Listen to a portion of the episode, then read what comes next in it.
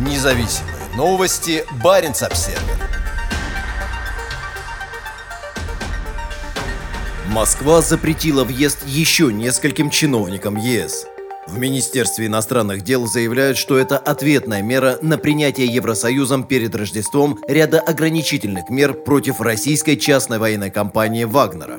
В связи с этим российская сторона, руководствуясь принципом взаимности и паритетности, приняла решение о расширении ответного списка представителей стран-членов институтов ЕС, которым запрещен въезд на территорию Российской Федерации, говорится в пресс-релизе МИД России. Имена попавших в черный список не опубликованы, из-за чего общественности не ясно, сколько их и кто они. При этом, по словам министерства, под санкции попали руководители отдельных европейских частных военных компаний, представители силовых структур, органов законодательной и исполнительной власти ряда стран-членов ЕС, несущих персональную ответственность за продвижение антироссийской политики и насаждение мер, ущемляющих законные права русскоязычных жителей и СМИ. В декабре прошлого года Европейский Совет ввел санкции против ЧВК Вагнера и восьми физических лиц, утверждая, что они причастны к серьезным нарушениям прав человека, включая пытки и внесудебные массовые или произвольные казни и убийства. Как заявил заявляют в ЕС, ЧВК Вагнера нарушает международное право и международное право в области прав человека в Украине,